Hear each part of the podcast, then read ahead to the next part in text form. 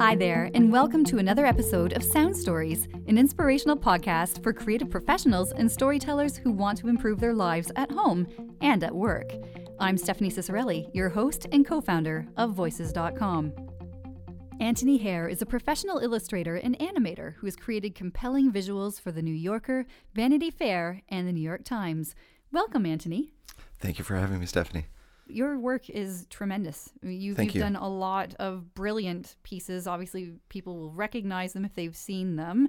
I did drop a few names of, of big publications, so if any of you read them, then then you'll definitely know Antony's work. But, but given that this is an audio medium, could you tell us more about your style and, and how that might come across to someone? Sure. So, as a boy growing up, I was just very attracted to line work, any kind of drawing that had very simple and clean lines. I just thought there was something really beautiful about it. And I always did like to draw, but I, I don't think I really knew how to draw for the longest time. I just sort of doodled. And so then when it came down to taking it a little more seriously, it was that early uh, line work that I'd sort of absorbed into my brain that I kind of just had as a language, I guess, and I just knew how to use line to convey emotion. Uh, at the beginning, it was quite rough, and I wasn't that good at it. But I had a sense that uh, line was where I could do my best work.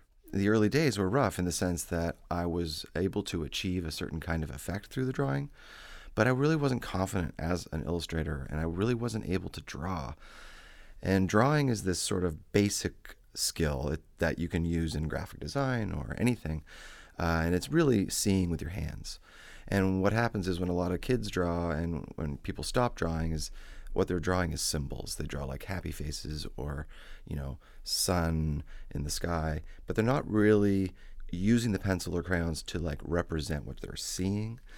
And so that's what took so long. And in those early days, I look back and the work was not that good.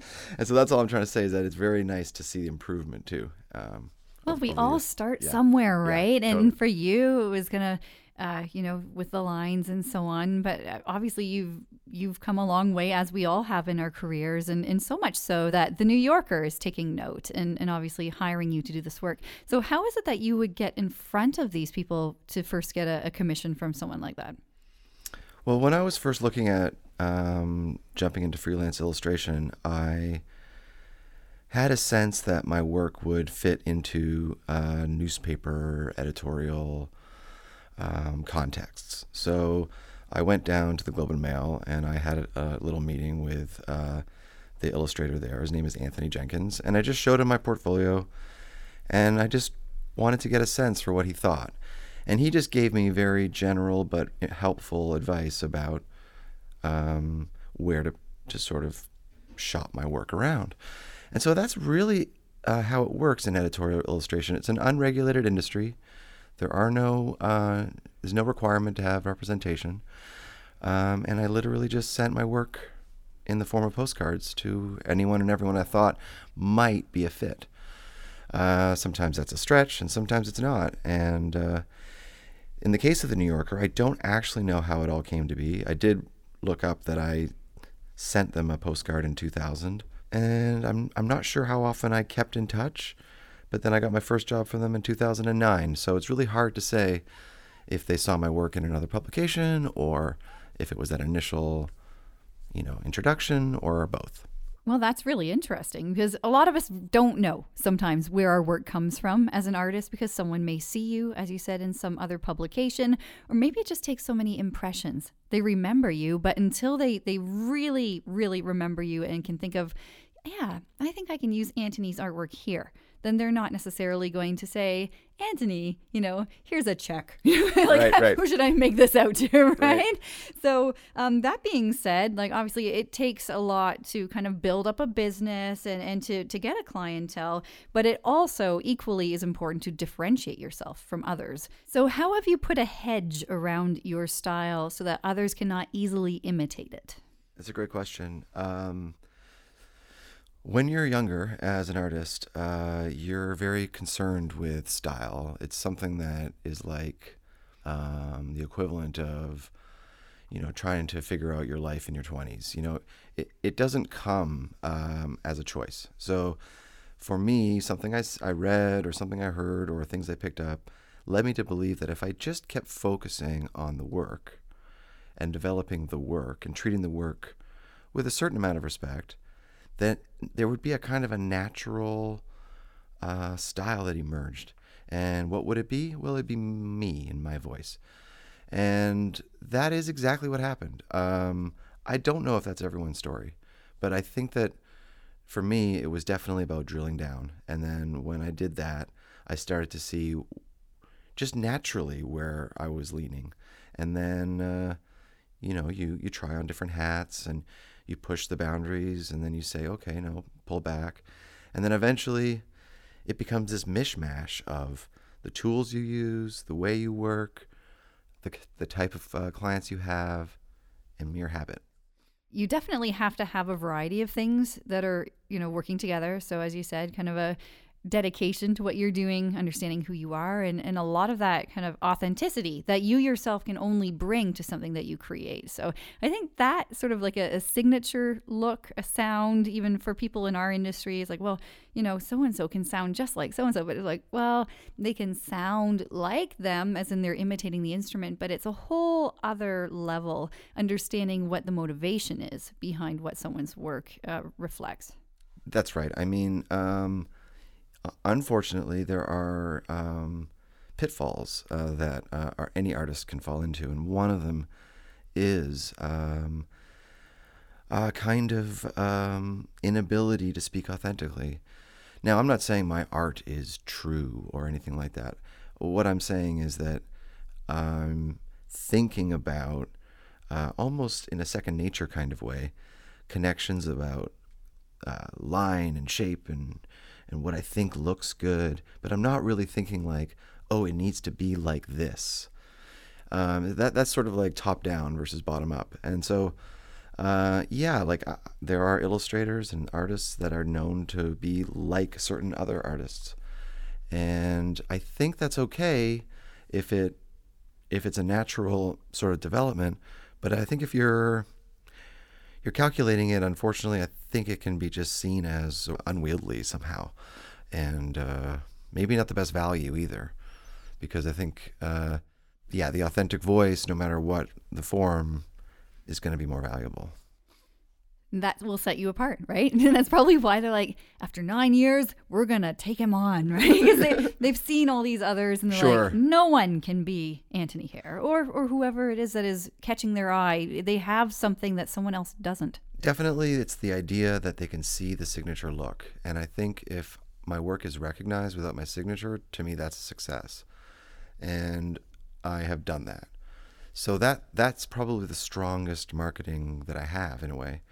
Um, because then when people do hire me, it's not so much that uh, they're looking for me to do this thing. It's that they they can look at my portfolio and say, "Oh, can you do that for us?" And then it just becomes this very like um, natural relationship where everyone knows what they want. Well, that's an excellent segue to my next question. Thank you. I like that. So, obviously, a lot of the people listening are not artists. You know, they're not working in the world of vector images and so on. They're kind of thinking, I like that. I want someone to make that for me. So, could you describe how the process works once you've been commissioned to create a piece and what the ideal scenario for art direction is for you coming from a client?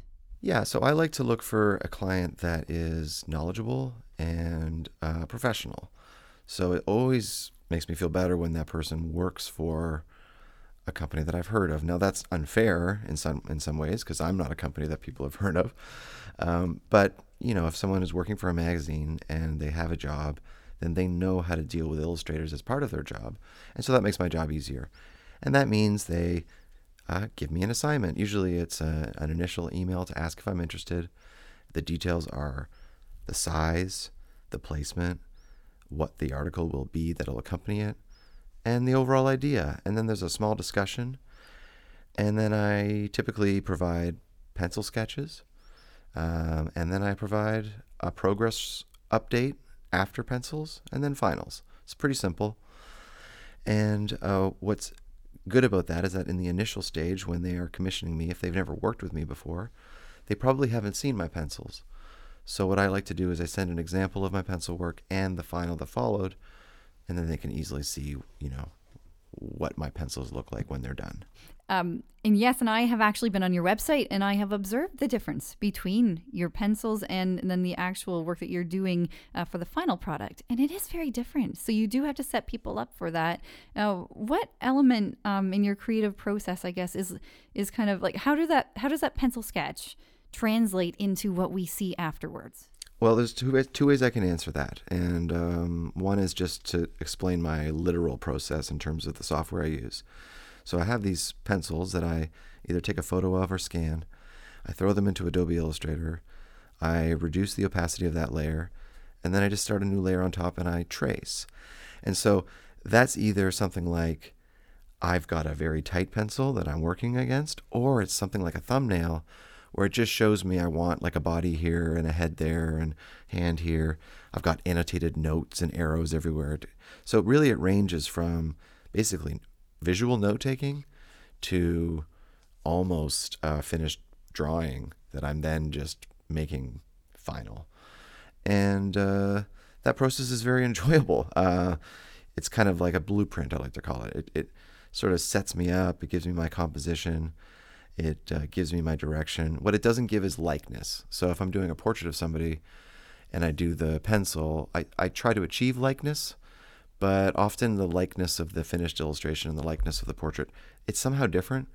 Uh, it's better to convey what I just said, which is composition, overall direction, and things like uh, dress and costume, like, you know, change the bow tie to a tie. You know, it's an easy thing to do when it's in the pencil form. The more conceptual thing is, like I said, it's just uh, a way for me to rehearse the drawing. And then my anxiety levels about the assignment go way down because it's an easy first step, you know, pencil, paper, done. And then already I feel like I'm halfway there. Uh, because the next process is a little bit more technical, a little bit more like I can set up my canvas and just, you know, it, my brain can quiet down a little bit and I'm just sort of, you know, getting things ready. And then I can just relaxingly ink. So yeah, it's a the process is not just one for the client and the relationship, but also for me. Yeah. So I, I, like what you said there because it really is a journey you're going on together with your client. And, and for you to be able to draw, even if it is just the pencil sort of phase where you're sketching out your ideas and getting that composition, you have to know where you're all going and to make sure that you're going there together, right? Absolutely. Um, so, what sort of questions do you end up asking people when you go to create something for them? That's a great question. I ask, uh, what uh, pieces from my portfolio do you especially like? I, I, like to ask where they've seen me before. That is a question that I, I don't always ask, I should say. I do sometimes ask it. Uh, I'll just segue a little bit into that because what I don't like to do in the beginning of a relationship is muddy the waters of the conversation with too many other things like my marketing. Mm-hmm. So if it's about the job, I like to ask what they like about my portfolio only because that'll give me an indication of, you know, where I can go in my head and what kind of variant of my style they're looking at. You know, is it the food stuff? Is it the cartoony stuff? Is it my really detailed portrait work? So that's a really good clue, especially since I have had to diversify. It's not just the same old headshots anymore. Like I have almost three different degrees of detail that I offer clients now. One is a very simplified version, one is a very uh, medium version, and one is like a portrait. Yeah, uh, I like to ask that. I like to ask, um, obviously, things like the budget, the deadline, and the history. So sometimes I'm jumping in on a job uh, that someone else has had to abandon, or sometimes it's been a long running column that they're switching up, or maybe it's a magazine redesign. All helpful and you really do draw in frames. Like, like when i say frames what i'm i'm trying to say everybody is is it's like there's one picture. Like there, there's not multiple. It's not like a comic strip where you've got like maybe 12 frames to tell a story. You literally have one image one kind of like headline or, or, or something for people to gravitate toward. So when you only have literally one little piece or big piece depending on on the size of real estate how is it that you can communicate through imagery in a way that immediately just captures people's interest? I uh, yeah, that's a big question um, because I'm not sure, and the reason I'm not sure is because there's so many variables, and I never know whether people uh, sort of quote unquote get it or not. However, what I can say is that that's where the trust uh, comes in with my art director. So it's my art director's job, really, to uh, make a compelling layout, a compelling piece, and that includes my illustration. So I don't worry so much about communicating, even though I know that illustration is a communication uh, medium. I, I, definitely communicate, but I'm not worried about it. So, in other words, I'll, I'll give you a very good example. So, I did a piece for a magazine called Foreign Policy, and the piece was a, an essay that touched on lots of different things. Overall, it was about climate change, and overall, it was about uh, this idea that uh, even though Shakespeare uh, was just a man who lived uh, many, many, many years ago, uh, his work, uh, crazily as it sounds, does have a universal appeal. This was kind of the thesis of the piece. So I was able to like draw Shakespeare thinking about a bunch of things. And so in these thought bubbles, I'm able to put in like polar bears on ice caps and the stock exchange representation. So in a way, I get to cheat because I get to add lots of elements to one piece.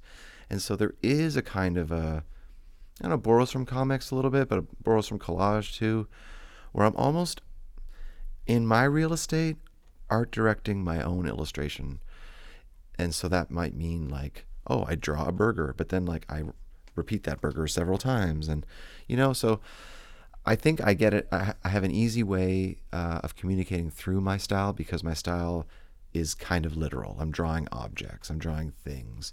So, yeah, but there might be a metaphor attached to those things, but that's going to be driven home through the piece as well. So, it doesn't have to live on its own. Uh, again, I know other illustrators that say that you know your piece should stand on its own and and I guess these are all just ideals and aspirations. I, I like to think of every job as um, an assignment with another person, and so we're working together, and so it, it really isn't um, in a void. And so uh, as long as the there's trust there, then between my drawing and the the the art director and the writer, there's going to be some good communication going on, hopefully. yes, and and of course you've just mentioned there's a little team, a little crew, right? Yeah. So there's there would be you as an artist. Uh, there's the art director who's kind of everything under control. There's a writer who's who's composed a piece. They've written something great. Um, so that sounds like a little ensemble. Is, is, that common in all the work that you do? That there's there's kind of a, a team of people collaborating, or is that strictly in an editorial sense? Yeah, there are uh, some small variations to the team. Um, the usual team with editorial is two. Um, I don't get to have any interaction with the writer, and uh, the the piece has been commissioned and edited by somebody else. So it just comes in fixed, and that's actually a really good point. Uh, what I love is the fixed points, the things that are not going to change. So, for example, the article or the copy, if that's fixed and and in stone, there's something very uh, uh, good about that um, because uh, we can use it as a starting point. Um, now, if there's if the project is a little bit more complicated, like um, I worked on these series of uh, cups for Chipotle, where Chipotle had hired an agency to facilitate this fairly big project, which involved many authors and many illustrators working on cups and bags. So in that one, you did get the sense that there were more people in the email you know. However, there's really just one point of contact usually, and that, I really love that. Um, when I feel like there's a crazy circus and I'm being protected from it, that's a good thing. Um, when I feel like I'm not really speaking to my point of contact, they're just a puppet for their boss or what something like that, that's a little more frustrating because then you're getting notes from somebody else and it, it there's a bit of um, noise uh, that comes into that uh, communication. So yeah, typically it's a one-on-one with an editor or an art director, um, and then again, when the project is more complicated, usually there are some other people involved. I liked what you said about fixed points because for someone like me, it's like, please give me structure. Give me something that I know will not change. I have to work within these boundaries because creativity does thrive within boundaries. Absolutely. And it makes it a lot easier for you to tell the story that you're telling through your pen or pencil or, or a computer design program. As you know, this is what we're working with this is it. It's concrete. It's real. Uh, what you had mentioned earlier about drawing more literal kind of imagery, and and that that does resonate with me as well too, because I'm a very literal person. Um, some people may say gullible, but uh, you know, like if you say something to me, I'm going to take it at face value. I'm not thinking there's anything behind that. So I do appreciate that about your style. And I, you know, you mentioned the hamburger. So I think that was Burger King, was it not? That was the first time that I did a, a food illustration assignment for a real client. Yes. I had drawn a burger just for my own portfolio, for my own work. And they said, Can you make a Whopper look like the way you made that burger? And so that was a good example of uh, doing the work you want to do and then getting the work you want to do. And that seems like a kind of a common thread in your work as well that you do work for yourself, right? Like to kind of inspire your creative juices, but then someone will see it and be like, "Can you make that into a whopper?" He's like, "Of course I can. Just watch me, right?" Exactly. And it's like, I let yeah, and you also have a background in philosophy. I, would be um, completely remiss if I didn't mention that. So, no doubt there's a lot of depth that kind of goes into the thinking, even if what you're drawing is literal. That's right. Yeah, the philosophy uh, program basically just uh, teaches you how to learn about things. Uh, it, has not interested in any answers at all. It's just interested in questions and understanding what those questions mean. And and that's a very powerful tool. So I use it all the time when somebody writes me an email and they say they want X, but I tell I can tell they want Y. And it's not because I'm playing some kind of psychological game. It's just that when you're on the inside of a craft, you can see stuff that you can't see on the outside. And so when someone says something from the outside, you just understand that what they're saying is this other thing. And that's very helpful. Yeah, to be able to translate, right? right? Like you're taking one piece of information and because you've you've learned what it means to ask questions, you know, Socratic or whatnot, you you know that there are good ways to find out the information that you want and, and, also ways to interpret what might be between the lines. So I just want to go back to the whole idea of inspiration though. Okay. And like, you know, you drew a hamburger. Right. And obviously you I don't know, were you hungry? Like what what was at the root of that inspiration? How do you become inspired to draw something? Okay, so there's two motivations. Um, the first motivation is practical. I was uh, drawing people and portraits um, for years. And I still love doing that. But I felt like I was getting pigeonholed and known as just the headshot guy. And I had a lot of business, and I still do, of like kind of interesting, you know, here are the top 30 financial advisors in this region, and, you know, little headshots of 30. Those are kind of cool jobs to have because it's a lot of work and it's good practice and uh, it's meat and potatoes, you know. But I, I was like, I don't want to just do that. and so I started. To, as it is, yeah. yeah, like I just wanted to see what I could. This comes ties the philosophy into a little bit. Where it's like, what am I doing here? Right? I'm representing people's faces with like black and white lines. Okay, it's not the first time anyone's done that. Uh, it's not the last time. But then I do have these idiosyncratic things to my style, and I started to think like, well, what if I can just apply those to other things? And so I love cooking, uh, so I thought food would be a natural thing, and food illustration is a huge thing. And I guess I kept wondering why people weren't hiring me for it, and, and then I looked at my portfolio and there's no food on it. So ah, yes, it, yes. It, it really is this hand holding that has to happen, where you're like, see, I can do that and it really is it, that's not even i shouldn't have said it like that because it's not even condescending. It's more like people really do need things packaged and presented. And i understand that. I've understood that since i was writing essays in school. You know that the presentation of it matters. And maybe I, I, it matters too much, and that's why I became an illustrator.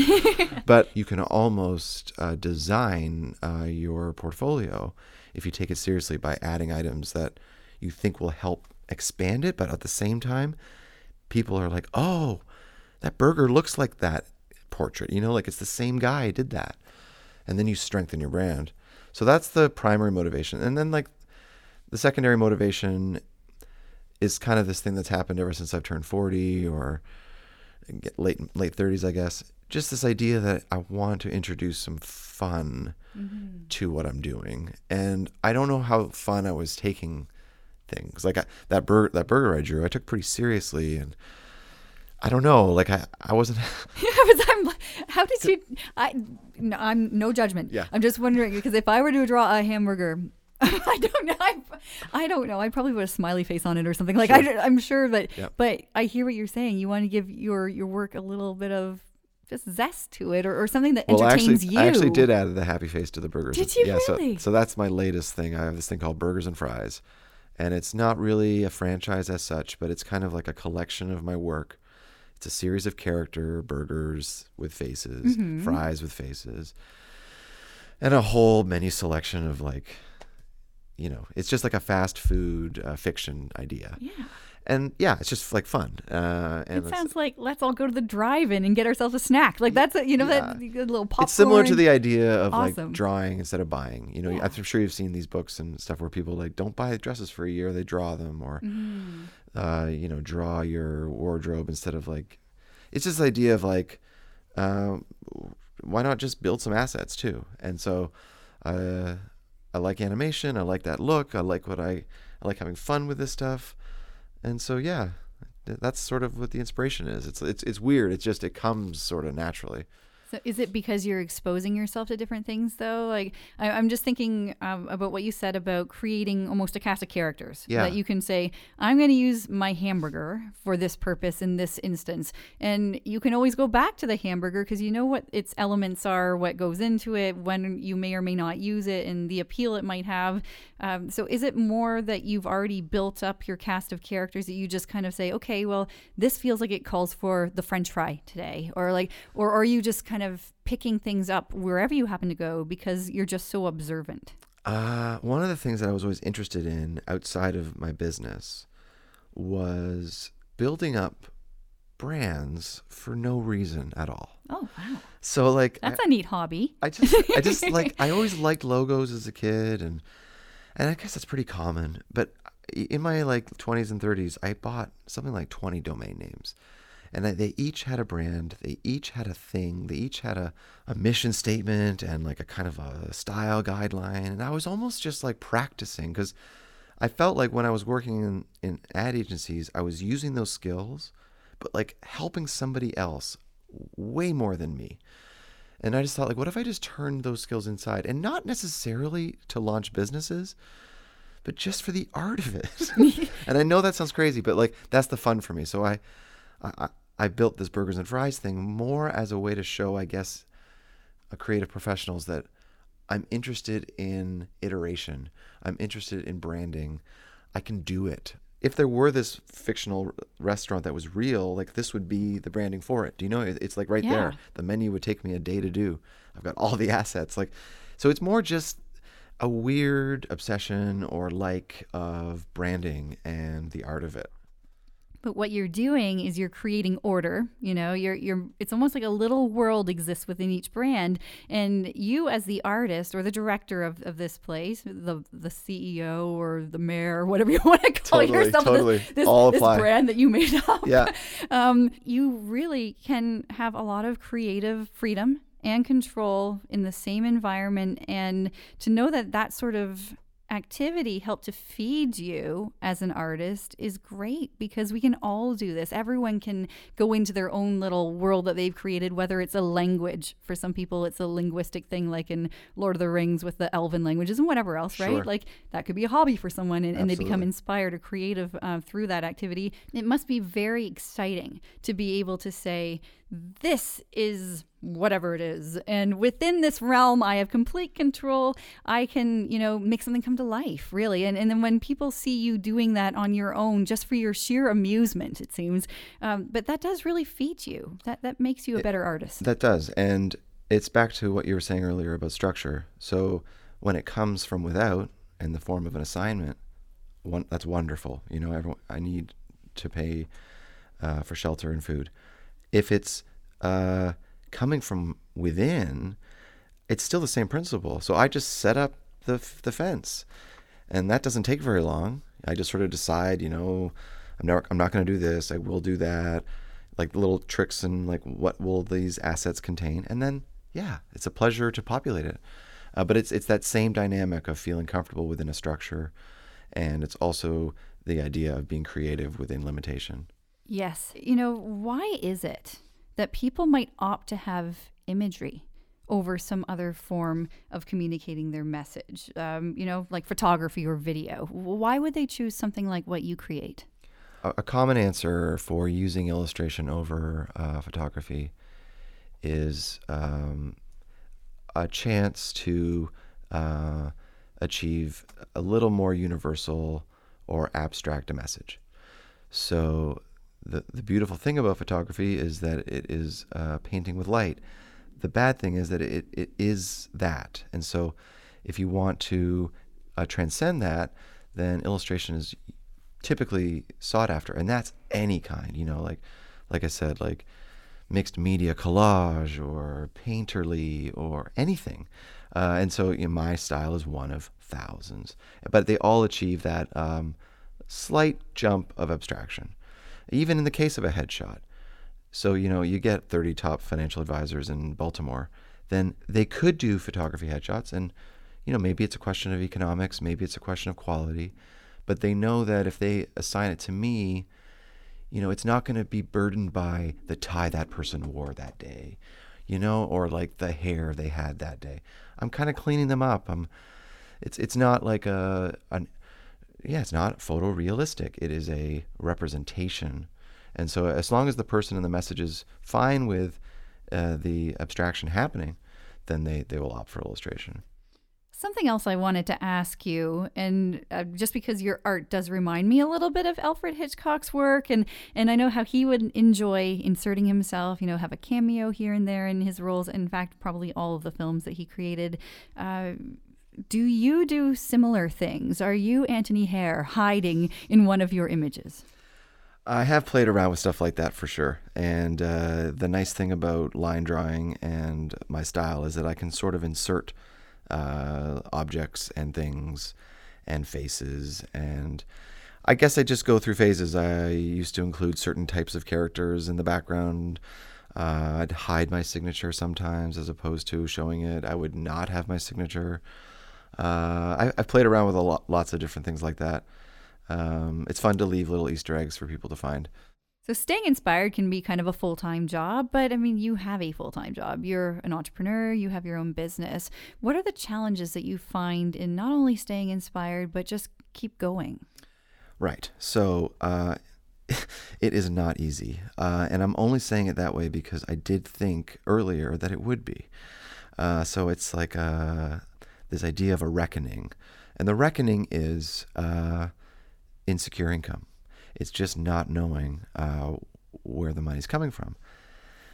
It's just as it's just as real as that. It's I never thought that that would be such a big deal um, because I can look back and say, well, I did, you know, do all these things year after year, but you just you're living your life forward, not backward. Something Kierkegaard said. and so this idea is that like it's just hard to know that you don't know uh, what's going to happen. I started off thinking that I would want to be a freelancer after I was laid off for the first time. When I was very young, the office closed. It was a big deal. And so I started thinking, like, well, what can I do to build up my loyalty uh, to employers? And so it was this idea of diversifying my offering so that I could always be employed. And so, you know, if one of my clients goes down, I'll get another. So that's good but I have like 20 clients. And so, like, I need all of them to be paying me for this thing to work. So, that's the big one. Um, and then the second one is working alone. Um, I never thought that I would experience professional loneliness. I don't have social loneliness. So, I didn't think that it would happen in my professional life. And it did. Uh, straight up. Like, I, I felt weird as a professional. I would be like less interested in um, going to industry events for a while there because I felt it was just you know becoming weird. so I had to change the uh, change stuff uh, on that front, and yeah, so those are the two big ones: uh, insecure income and uh, literally working alone. Yeah, and a lot of people who are creative professionals working from home or freelance, uh, you are usually alone. And so I, am pretty sure anyone listening can identify with that. You know, whether it's you're the sole creative in an entire company full of people who are not, you know, doing yep. that sort of work, or if it's yep. that you're literally alone, you're working from a studio somewhere, and and that that's hard. And also just just not knowing where that next job will come from, or if that client is going to fall through or go somewhere else, that can be hard. But but obviously you've come so far as as anyone here has uh, who's listening and, and has a client base. So I want to congratulate you on that. But but I also want to thank you for inspiring everyone with how to get over those hurdles. Well, the the, the strategies that you need are uh, more than the strategies you need for marketing and developing your craft. So that that to me is the surprise. So I definitely thought that it was all about 10,000 hours and dedication to the craft and focus, and then everything else would trickle.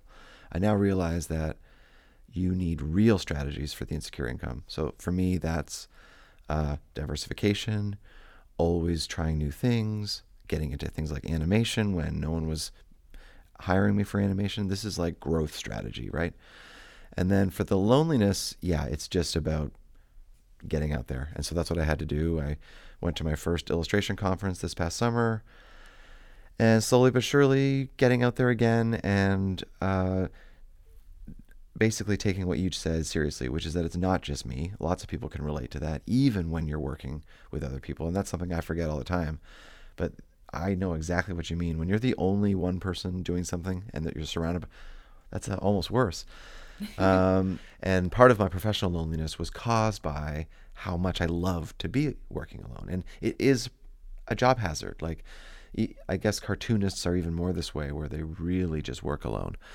Um, and so I love it, and I love the control that I have in my little pen. But it's just something to, to keep in mind that you can't starve yourself uh, no. from from relationships, and you can't starve yourself from that professional network. No, even if there is like a whole world going on in your head, which I've, I've read a lot about introversion and just, uh, you know, kind of the delights that one might have that others know nothing about. Um, I'm an extrovert and I'm, my, my world is the outside. That's more of what I consider to be the real world for me. And going inside is not as much fun, let's say. It's, right. it's, it's not a, it doesn't energize me. Right. Um, but yeah, I'm really glad you share that because a lot of people are working in isolation and they might actually really like it. It, it, does energize them, but there is that danger of becoming too closed off from everyone else. Exactly.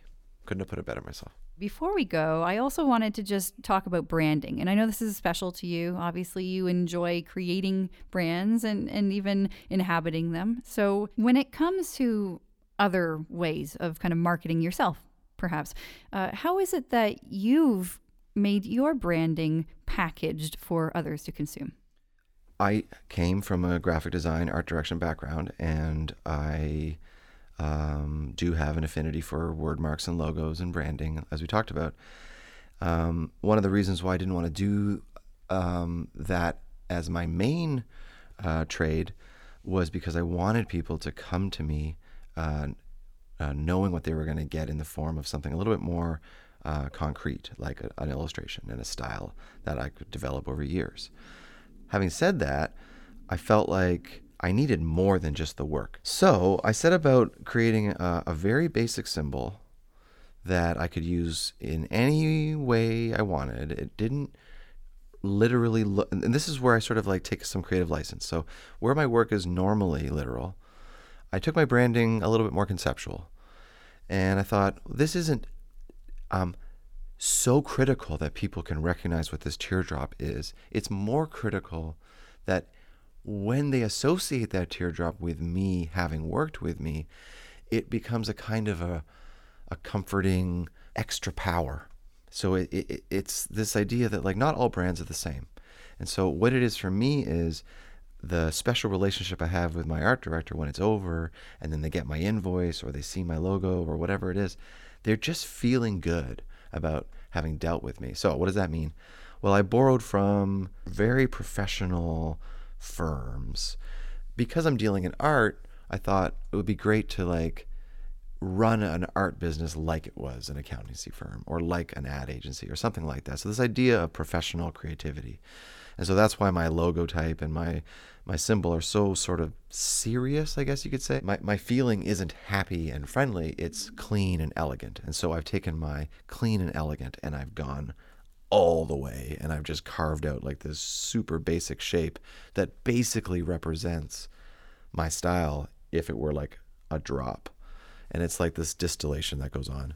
And then I think because that happened for me as a distillation, for someone who's going to absorb it, it's going to be more like a uh, like an opening up. Like, oh, I see it now. Like it's not going to hit them over the head because it doesn't have to. I love simple branding. I do. I must agree. Like it's not so simple an answer. But. Well, no. Well, you know, it, sometimes it takes a little yeah. while to get to where we want to go, right? Yeah. And and to explain the nuance and, and, what's involved. And I like the distillation.